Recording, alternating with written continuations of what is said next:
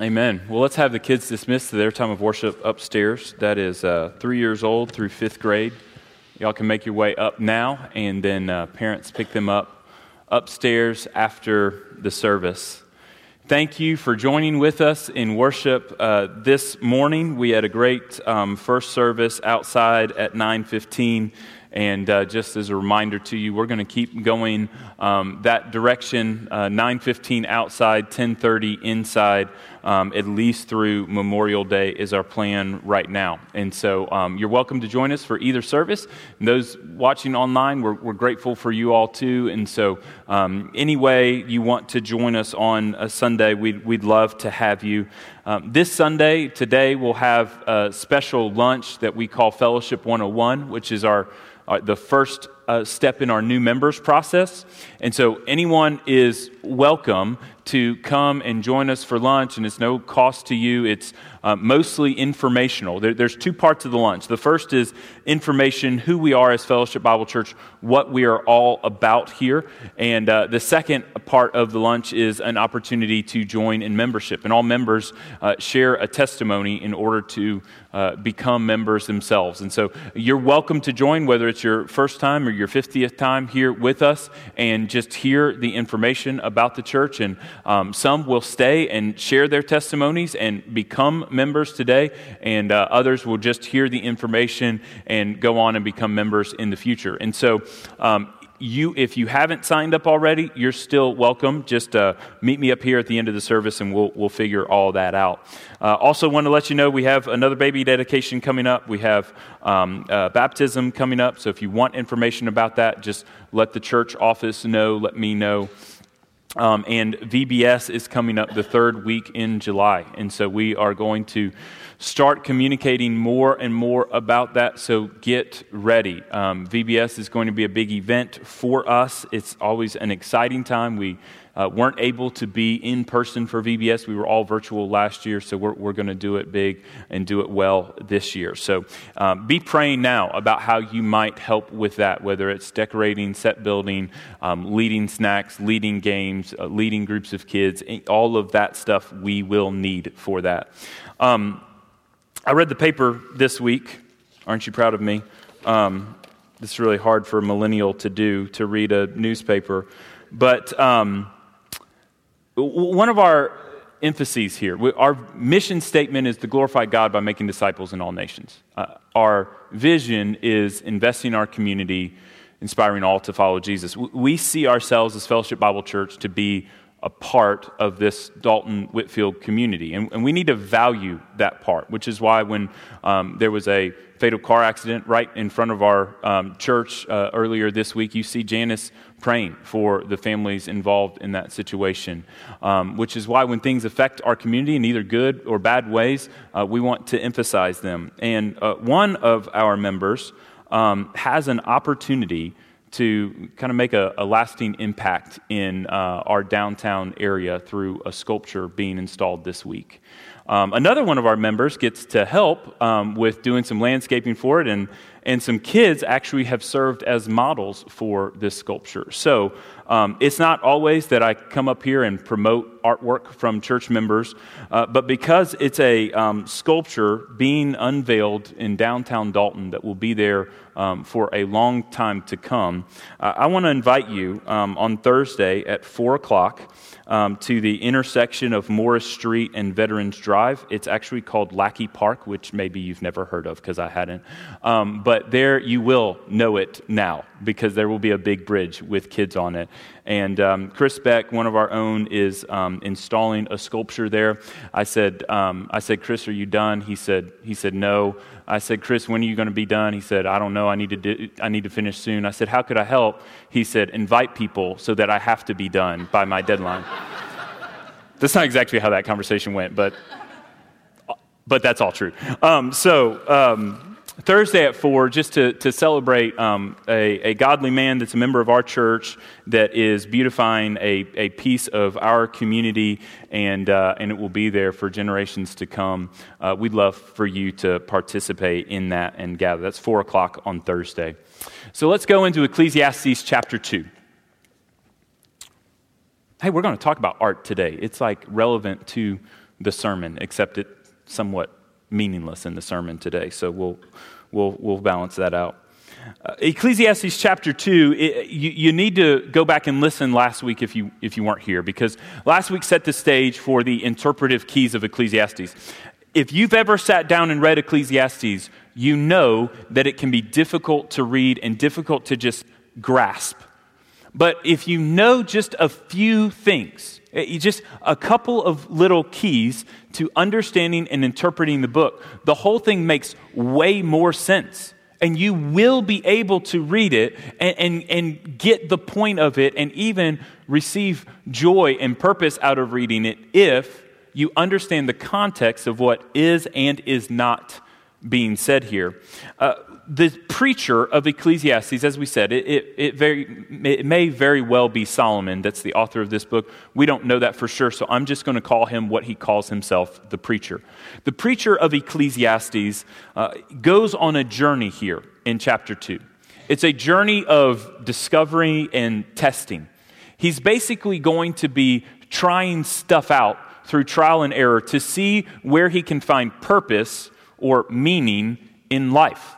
And, and that's an important journey that we all have to have some level of journey through. Because if we're going to live life, if we're going to live life to the fullest, and if we're going to find joy in life, then we've got to find some level of meaning or purpose in the life we live. Now, both in the preacher's day and in our day, there's two basic approaches to finding purpose and meaning in life. And there, there's lots of little derivatives, but, but I'm going to I'm going to boil it down to two basic approaches. Either you search for a meaning or purpose, I'll use those interchangeably.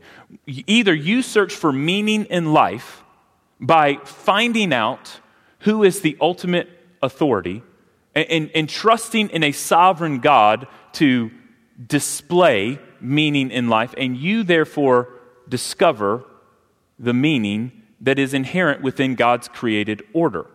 So that's one approach. You believe in a sovereign God who orders all things, who creates all things, created you, and created you in a particular way for a particular purpose in life. That, that's one track. The other track would be to create meaning. You discover meaning that's out there that you're not creating if you're trusting in a sovereign God. But if you're not trusting in a sovereign God, if you either believe in a God that is far off and unconcerned about daily life, or if you do not believe in God, then your path towards meaning is a path towards creating meaning. To, to, it comes from the assumption that there is no inherent purpose or meaning in life. Therefore, I've got to just make the best of it. I've got to create meaning out of the opportunities, relationships, and situations in front of me. So, so, two different approaches. Either we believe God is real and sovereign and has ordered the universe, and therefore the path towards meaning is to finding out who He is and how we live in response to Him, or there is no God or God doesn't care, and therefore we must just make the best of it, create purpose and meaning in our life. Now, the approach of Ecclesiastes 2 goes down the second track. The the non sovereign God track. And you think, well, Ecclesiastes talks about God, it's in the Bible.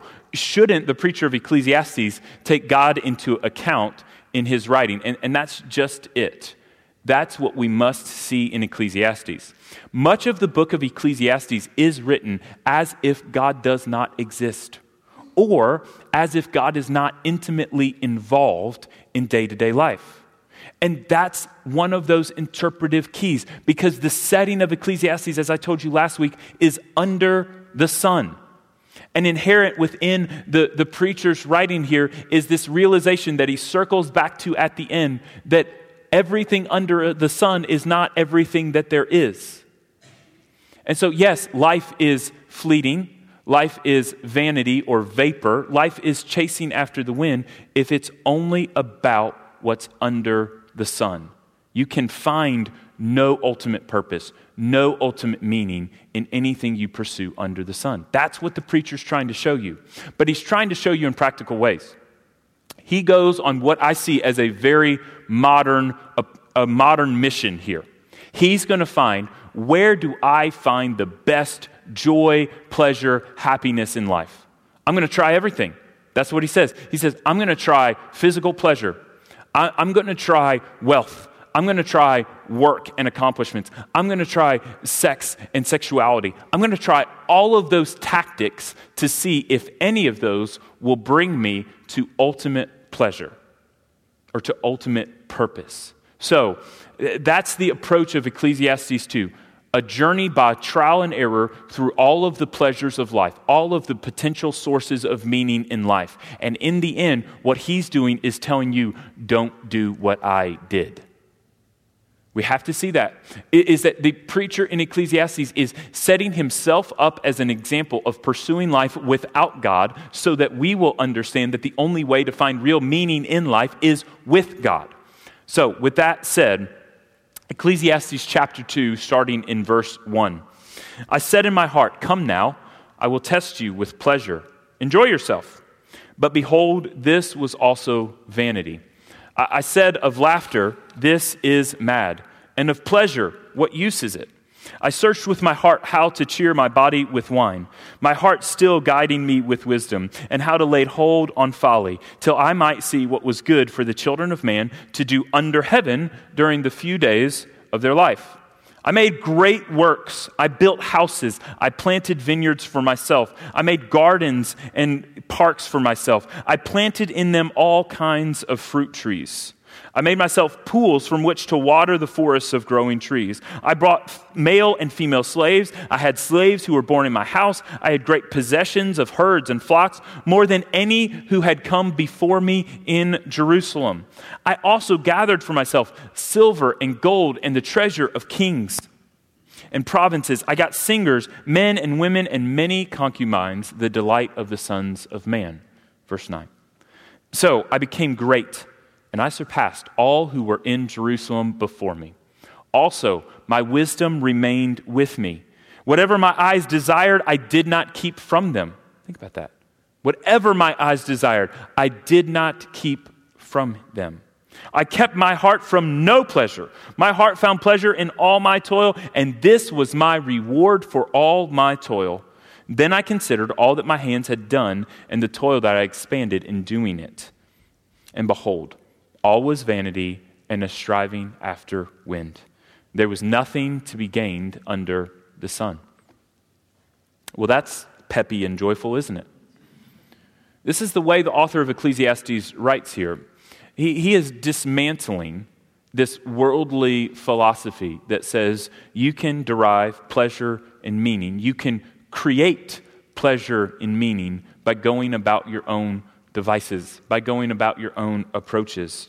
Uh, in the end, he is making it very clear to us the path towards meaning. But for today, here's where we're going. We're going to look at the test of pleasure that he undertakes in verses 1 through 8. There's a clear shift between verses 8 and 9. So the first part, the end of, or the, the test of pleasure in 1 through 8. And then the end of pleasure, what, what his result is in 9 through 11. And then we're going to talk about what life's really like beyond the sun. Uh, this is essentially the approach. Every time you read Ecclesiastes, think, what is life under the sun and what is life beyond the sun? That's the contrast he's making all the way through. Uh, the test of pleasure. Look at the things that he tests. First, he tests laughter. He says in verse 2, um, after he says in verse 1, I'm going to test everything. I'm going to test my heart. I'm going to let my heart have all good things. And then verse 2, he ultimately said of laughter, This is madness. This is mad. Now, is laughter madness, or it does laughter have some benefit or purpose? Because as I said, this may be Solomon, it may not be Solomon, but whoever this is has read Proverbs and knows what Solomon said in Proverbs and knows that in Proverbs 17 22, it says, A joyful heart or a laughing heart is good medicine. You thought that it was the world that came up with this comment that laughter is good medicine. No, it was God and God's word. Proverbs 17 22. A, a laughing heart is good medicine, but a crushed spirit dries up the bones. Is laughter a good thing? Yes, absolutely. Laughter is not the ultimate thing. This is the tone that he takes throughout this. Where, where he goes is he starts with laughter in verse 2. He moves on to food and drink in verse 3, art in verse 4, uh, nature, possessions, wealth, music, entertainment, sex. They're, they're all up there on the screen. These are all of the approaches he takes throughout these eight verses to find physical pleasure and purpose in these aspects of physical pleasure. And they're all the same things. These are timeless. He wrote this 4,000 years ago, and they're still timeless today. Laughter, food and drink, art, nature, possessions, wealth, music, entertainment, sex, all of those things. If you were to go about this process in 2021 to say, how can I find great purpose and meaning through pleasure? These are the things you would try. You'd go up to some comedy clubs, you, would go and you'd, you'd eat a lot and drink a lot and get gourmet meals. You'd go to some art shows, you'd go out in nature, you'd go on some hikes, you'd store up a bunch of possessions for yourself, you, you would store up your wealth in your bank accounts, you would go to, to all of the shows, all of the movies, all of the plays to just fill yourself with entertainment, and you'd go the path of sexuality to live however you wanted in order to find pleasure and purpose in those things. A timeless approach here that he's taking. And in the end, he's writing this out for us. He's writing it down so that we don't have to go the same route he did. Is there purpose in laughter? Well, there's benefit in laughter, but never ultimate purpose. And we know this, right? Not every setting is the same, in which not every joke, not every laugh is appropriate in all settings. Everyone's been in a setting where joking around is just not appropriate. Everyone's been in a setting where uh, laughter is good medicine. And, and some of these, is, it's a really fine line, right? If you're sitting at, at a funeral of a dear loved family member, then there is, it is both true. Some jokes bring laughter that is good medicine, and some jokes are incredibly disrespectful and inappropriate in that setting. And so we know both the benefits and the limitations of laughter in, in any and all setting.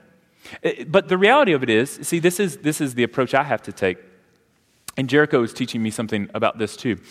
I have come to realize as a boy dad that my sense of humor is largely sarcastic and, and usually just making fun of people. That's how I learned to laugh, was just laughing at other people's expense. That's not always a good parenting approach. It's not really funny to kids. You like do damage to kids doing stuff like that.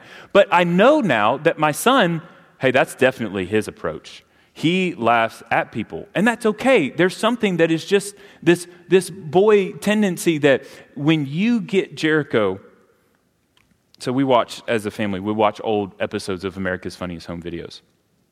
And Eden laughs a little bit. Um, Jericho just cackles. Because so much of America's Funniest Home Videos, what's funny about it is the people that like get hurt. Like there's the funny, cute things that kids do, but then there's the funny falls and accidents and things like that. And that is exactly what Jericho wants to see. He will watch that all day. And then Karis she'll just follow her brother into the laughter. She, Karis thinks it's funny too, but mostly she's laughing at Jericho. We're all just laughing at Jericho. Because he has a great sense of humor and he loves to laugh. But right there, we see that even our laughter is fallen, right?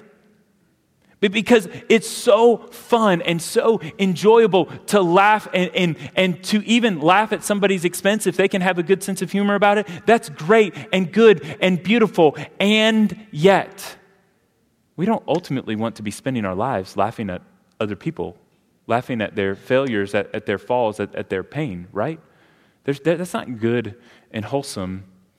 And yet, it, it's such a ultimate desire to laugh, to smile, to have joy.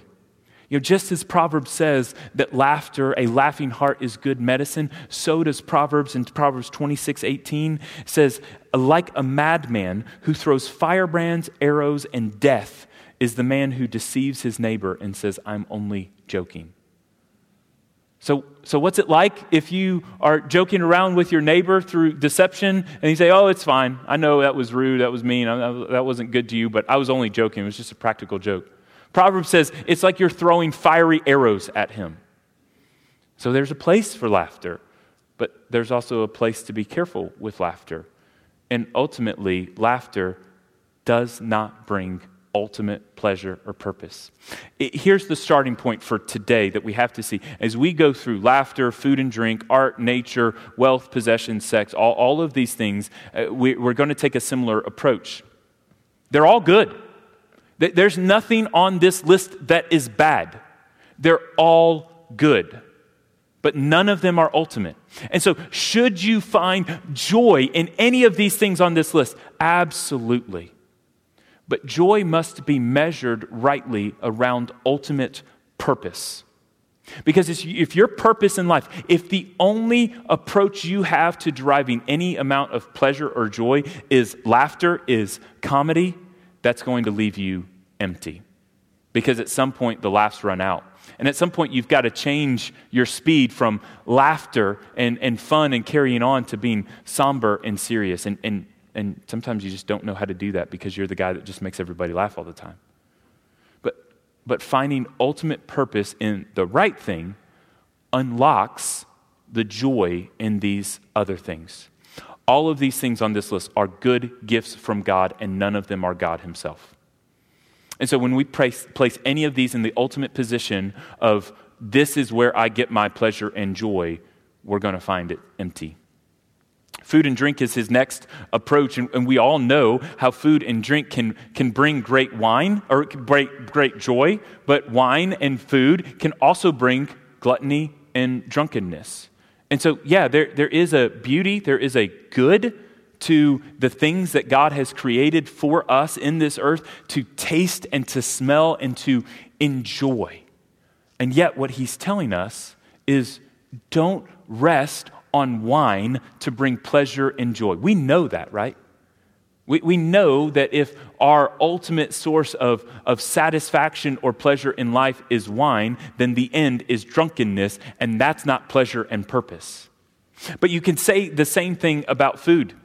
Because if ultimate purpose and pleasure is to be found in food, then the end goal, the, the end of that is ultimately gluttony. And so, whether you're on the path of pursuing joy through drink and your end is uh, drunkenness, or joy through food and your end is gluttony, at the end, you're not going to be fully satisfied by either. It doesn't mean you can't enjoy either, but it does mean we have to be very careful. Ephesians 5 um, says to us, that to get drunk on wine is to not is is opposed to being filled with the spirit and so this is why we take great care with these substances because we want to be as believers in christ filled with the spirit we don't want something else to, to alter our, our brain chemistry, to alter our mindset, so as to keep us from being fully led and filled with the Spirit. And so to be drunk on wine is to be opposed to the filling of the Spirit. Ephesians 5:18, do not get drunk on wine, for this is debauchery, but instead be filled with the Spirit. And so is the author of Ecclesiastes, this is we have to be careful here. Is the author of Ecclesiastes saying stay away from wine at all times? No, actually Ecclesiastes 9 7 says, Drink your wine and be merry. What, what's he actually getting at? We'll, we'll get there. We're going to end with Ecclesiastes 9 today. But, but for now, we'll suffice it to say that all of these pleasures of life, just like I said, laughter is good. You should laugh occasionally. Uh, so are, are, is food and drink good when rightly understood as a part of God's good gifts to mankind, to be enjoyed carefully, uh, cautiously, to not move into gluttony or drunkenness. Every pleasure in this life should point beyond itself. That, that's your takeaway. Enjoy this life, enjoy the pleasures of this life, but only to the extent that the pleasures of this life point beyond themselves into something greater. Uh, when you sit around a table with old friends and you enjoy this gourmet meal, this great meal, and you laugh and you joke and you tell old stories and you relive the, the inside jokes. There's so much pleasure and, and joy to be found in those moments, right? We've all been in those moments, right? But then at the end, you go your separate ways. That meal is over. Your stomach is full. You've got to go to bed because you stayed up late. And you walk away from your friends and you think, man, that was so fun. There was so much joy there. In those moments, there should be a longing and an aching for something more, and that is godly and that is beautiful. See, here's where we get out of line is when we seek those moments as our ultimate fulfillment instead of letting those moments create in us an aching and a longing for a truer and better community, a truer and better uh, laughter, a, a truer and better joy to be found that we are being prepared for in eternity. Each of these things are preparing us for the ultimate pleasure and joy to be found beyond the sun and what's under the sun, as soon as you try to grab that puff of smoke, it just dissipates around you. So, so don't try to find ultimate pleasure here in this life. Verse 4, he says, I made great works. I built houses and planted vineyards for myself. He was an architect. He designed great gardens and he designed vineyards. He made pools from which to water the forest of growing trees. So, this is his pursuit of art, nature, architecture and in all that he's doing, he, he is trying to both create an oasis for himself to enjoy, but, but he's also trying to create some level of legacy where others will look at him and say, wow, that's a beautiful garden that he designed. It's a beautiful pool that he designed. And so in, in this, we have both this approach to art, this approach to enjoying nature, and the approach of, of work, of finding pleasure in work, all wrapped up in here.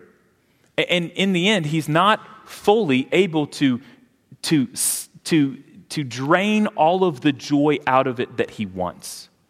Because anything, any construction project you've ever done, you're trying to do something in your house, you're trying to, to, to redo your, your yard, your house, whatever, anything you do, you do it, you put great work into it, you, you, you, you anticipate what's coming, and in all of the anticipation, you think everything's to be so beautiful if we can just finish this project, and then that project's done, and what happens? Then you want to remodel the other bathroom. The backyard looks great, the front yard still looks terrible. You want to, you want to buy another house so you can redo that house too. And in, all of those things, we, we seek, we, we make things more than what they are. We, in all of our anticipation, we think this is going to be so great. We're going to enjoy it, and then we're going to have arrived if we can just get this bathroom remodeled. And then it's just really not all that, all that it was cracked up to be, right? Because there's not ultimate purpose to be derived from that level of project. That vacation to the beach, it was beautiful. You enjoyed nature. You, you just basked in the glory of nature when you were at the beach or when you were at the mountains or when you were at the lake, and then you had to go back home.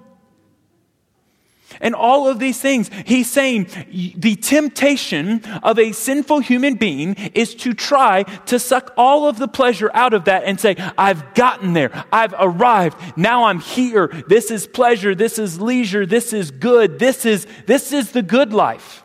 And in all of this, what he's telling you is, guys, I've tried this with ultimate unlimited resources. That's not me. That's the preacher of Ecclesiastes. I don't have unlimited resources. But the preacher of Ecclesiastes is saying, I've tried this with unlimited resources. I've tried all the art. I've tried all the singers. I've tried all of the gardens and all of the vineyards you could imagine. So with when you're thinking, well, just a little bit more, just a little bit more work to be done, just a, a, little bit more purpose to be found if I can just get to this next stage. He's telling you if you cannot find purpose now, you won't then.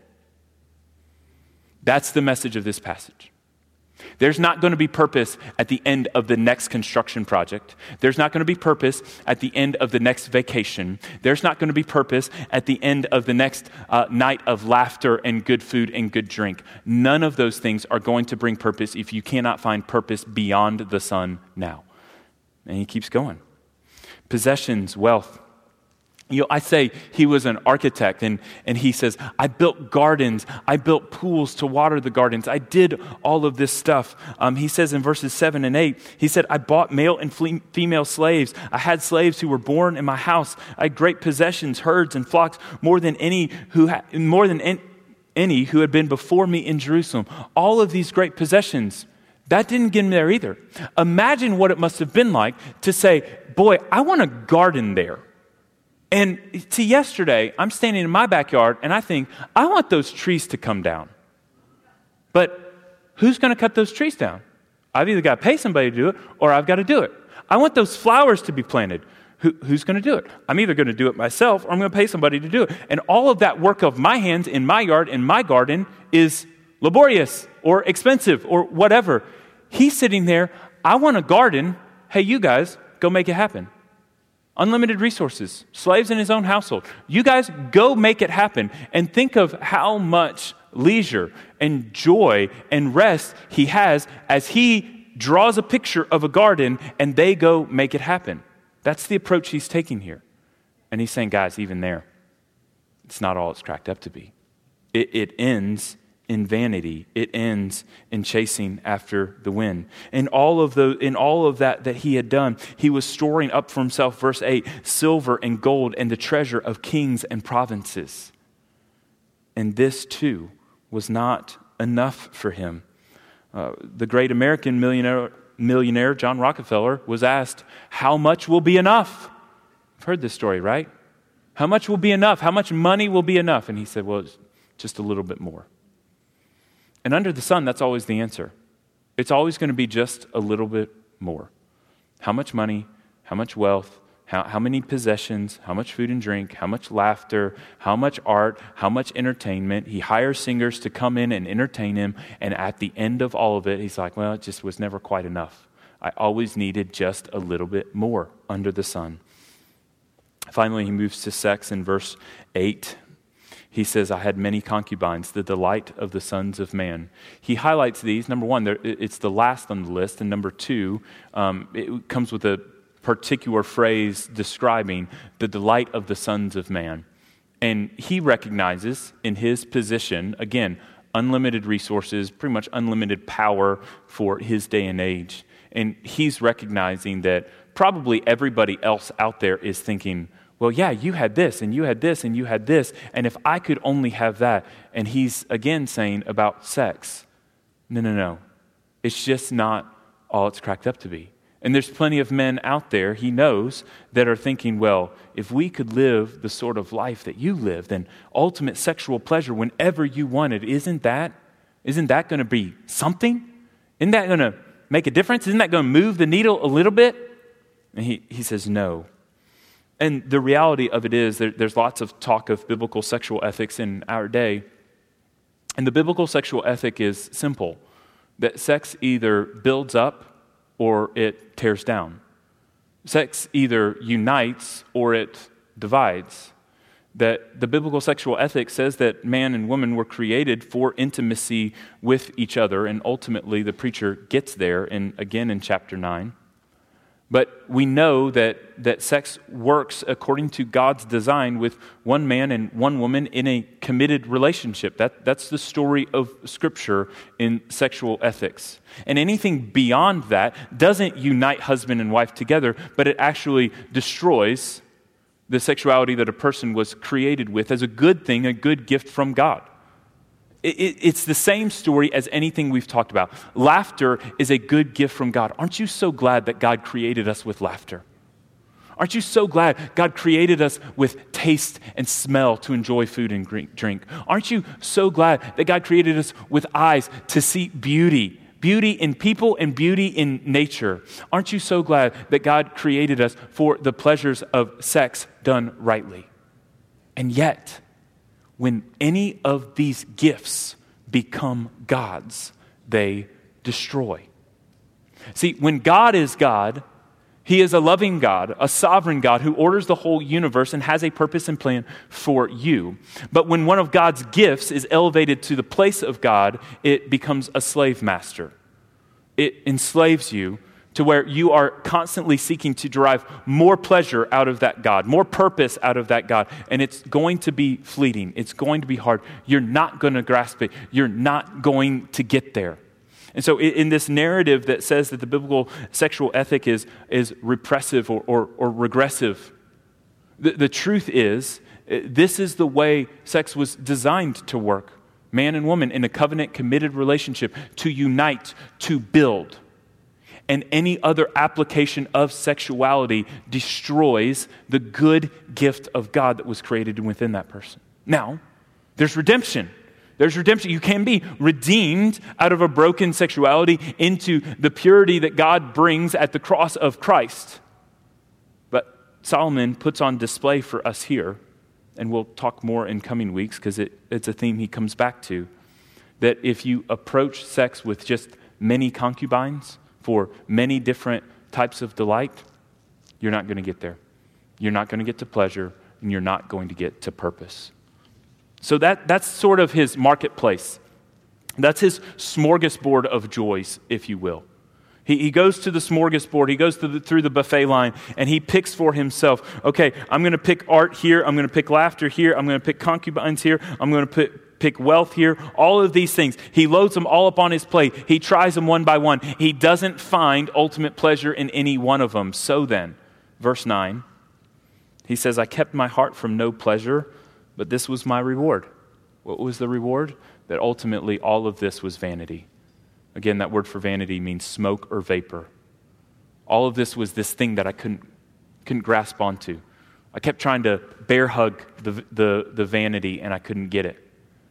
It just dissipated in my arms. He calls it again a chasing after the wind, and there is nothing under the sun that could be a true reward and bring true pleasures. See, because when each of these pleasures is seen as a gift, as a gift from God, they can bring joy. But when any of these pleasures becomes God, they just destroy you and enslave you. Every one of these pleasures mentioned here is, is given to us as a good gift to point beyond itself, to point into eternity, to point beyond the sun. The whole scope of Ephesians this is life under the sun. Look beyond the sun. Get over the sun, look beyond, and see what God is really doing in eternity. Think about the emptiness of some, that, the empty feeling you have after living out any of these pleasures. You think, again, back to that night where you're gathered with old friends, telling old jokes and laughing about old stories, enjoying incredible food. And in the end, it just leaves you wanting to do it again, but you can't just go back and, and do it again. You can't just enjoy that, that pleasure and that joy again. Think about uh, you've, you've probably had it at the end of a movie that you just loved, and you think, oh, that was so good. I'd love to go back and watch that again, but now I know how it ends. I'm never going to suck that much pleasure or joy out of it again. Right? You're reading a book that you love, and you think, ah, I just wish that book would. Is there another one? Can I just go and, and read another one like this? Because I don't want it to be over. That, that concert that was so fun, you think, I wish I could just go back. Well, you can't go to a concert every night of your life. You shouldn't. Maybe you can. All of these things, we're seeking more pleasure and more joy, and in the end, they all stop and they all offer what they offer, and then they leave you just wanting more, wanting that next hit. Ecclesiastes 9, towards the end, the preacher comes around to say this Go. This is 9, 7 through 10. He says, Go eat your bread with joy. He, he's talking about joy. Go eat your bread with joy. Drink your, mo- drink your wine with a merry heart, for God has approved what you do. Let your garments be white. Let not oil be lacking on your head. Enjoy life with the wife whom you love all the days of your fleeting life that he has given you under the sun. Because that's your portion in life and in your toil at what you toil under the sun. Whatever your hand finds to do, do it with your might. For there is no work or thought or knowledge or wisdom in Sheol to which you are all going. Let me tell you what he's saying. He's saying, go drink your, go, go drink your wine and eat your bread with joy. We got that in verse 7, right? Uh, verse 9 in, enjoy your spouse, enjoy your family all the days of your short, fleeting life. Not purposeless life, short, fleeting life. Enjoy what he's given you under the sun. And in verse, eh, because this is what you're given. This is your portion. This is what you get. This family, this life, these gifts. Don't, don't go searching for another family. Don't go searching for new friends. Don't go searching for new gifts and new career. You don't have what that guy has. This is your portion. Get as much joy as you can out of this portion. Because in the end, verse 10, you're going to die. You're all going to die. This is such a theme of Ecclesiastes. The rich man dies, the poor man dies, their end is the same. And so, if all you're doing is living for what's under the sun, your death is not going to be a good thing. But, but is there something beyond the sun?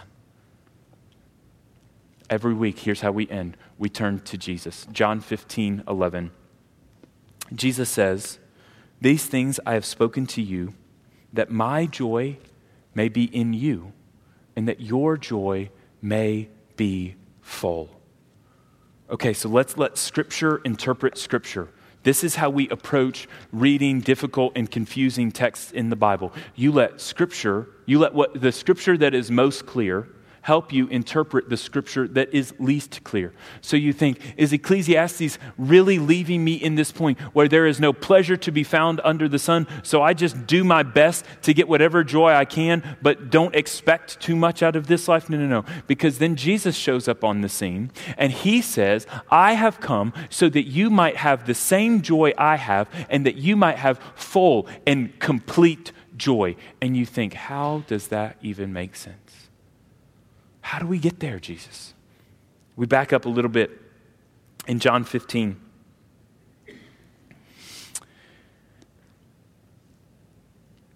Verse 9 As the Father has loved me, so have I loved you. Remain or abide in my love. If you keep my, com- my commandments, you will abide in my love, just as I have ca- kept my Father's commandments and abide in his love. These things I have spoken to you that my joy may be in you and that your joy may be full. Where is purpose to be found in this life? It's actually really simple it's Jesus. But, but when you take what Jesus is saying here, Jesus is saying he doesn't just want your eternal joy, he wants your joy in your eternity to be present joy. He doesn't just want you to be joyful and fulfilled when you get to heaven. He wants your anticipation of the joys of heaven to bring present tense joy and hope and purpose too. This is that path that we're talking about, where we can go, when I started at the beginning, and say, we can either create meaning out of our life because God is too distant or God is not real, or we can discover the meaning that God has created for us. This is that purpose. This is that meaning that we would find joy in Jesus that we would recognize that all of these other opportunities we have, this great smorgasbord, we could fill our plate with sex and art and nature and hard work and money and laughter, all of those great things that we can throw up there, they're not going to bring purpose unless we choose joy in Jesus.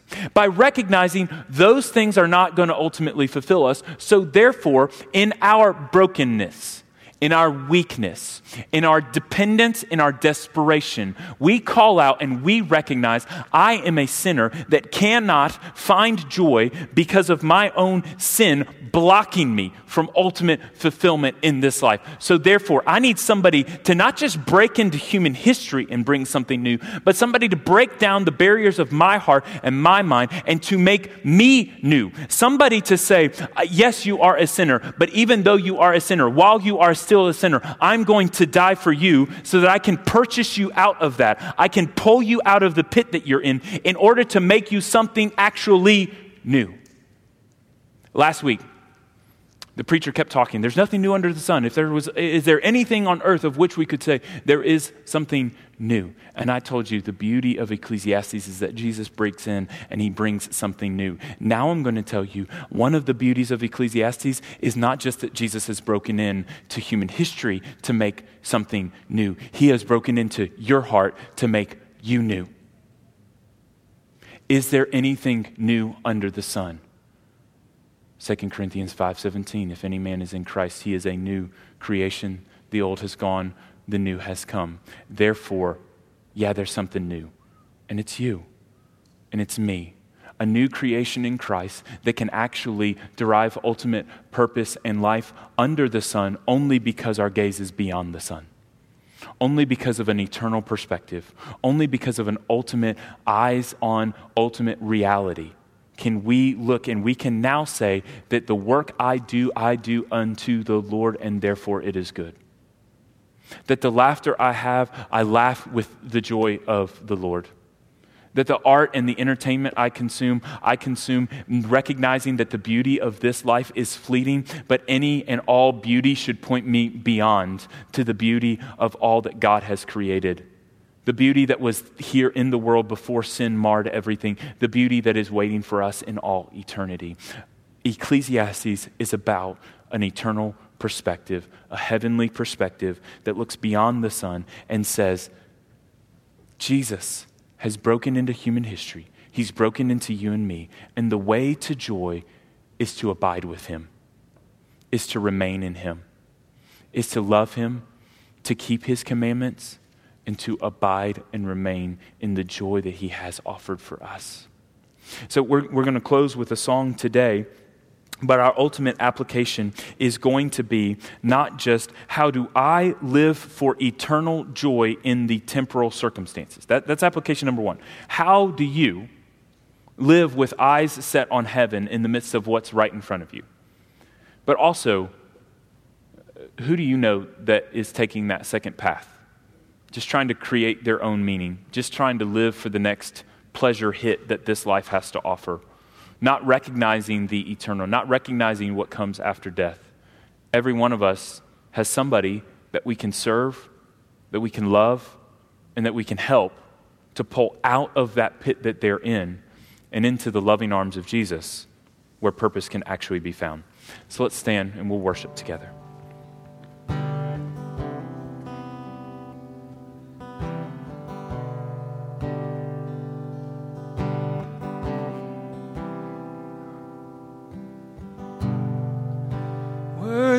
Of every song we could ever sing. Worthy of all the praise we could ever bring. You're worthy of every breath we could ever breathe. We live for you.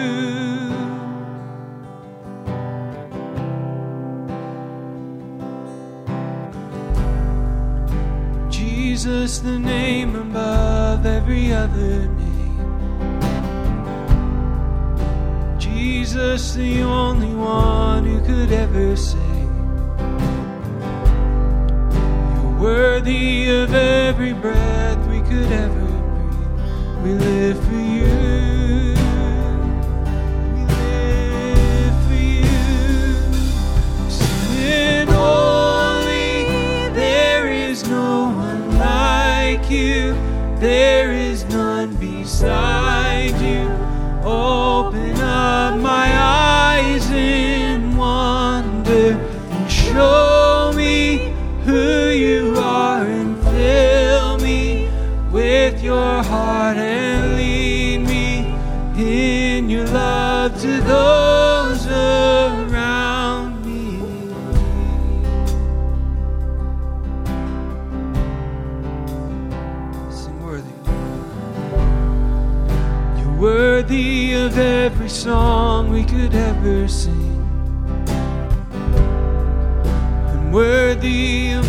The praise we could ever bring, worthy of every breath we could ever breathe. We live for you.